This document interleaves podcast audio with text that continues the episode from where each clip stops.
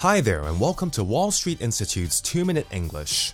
Well, autumn has finally arrived in Hong Kong, which means cooler and drier weather, and the arrival of the hiking season. Apart from the fact that many people in Hong Kong love hiking, autumn is the perfect time for this activity because of the pleasant and mild weather. I remember hiking during the summer, and although I still enjoyed it, the weather was brutal. The high heat and humidity made it very challenging and intense. In case you didn't know, three quarters of Hong Kong is countryside. We tend to think of Hong Kong as an overcrowded metropolis, but in reality, most of it is nature.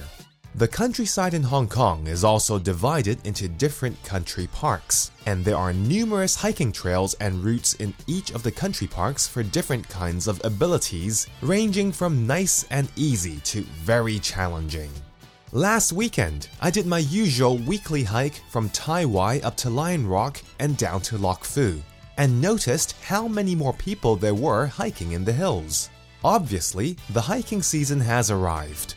If you haven't gone hiking before, I cannot stress enough how much you should go and try it, even if it's a short and easy hike. There's just something about the countryside in Hong Kong that you cannot find in the urban areas.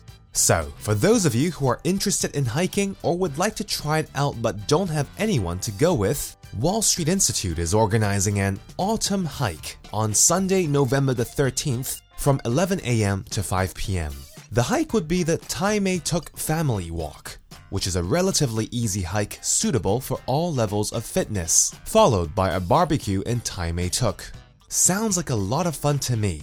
You get to explore the beautiful countryside in this lovely weather and enjoy a relaxing BBQ with everyone afterwards. However, please hurry up and register at your reception, as places are limited to 100 only. Well, that's all for this week's 2 Minute English. Bye bye.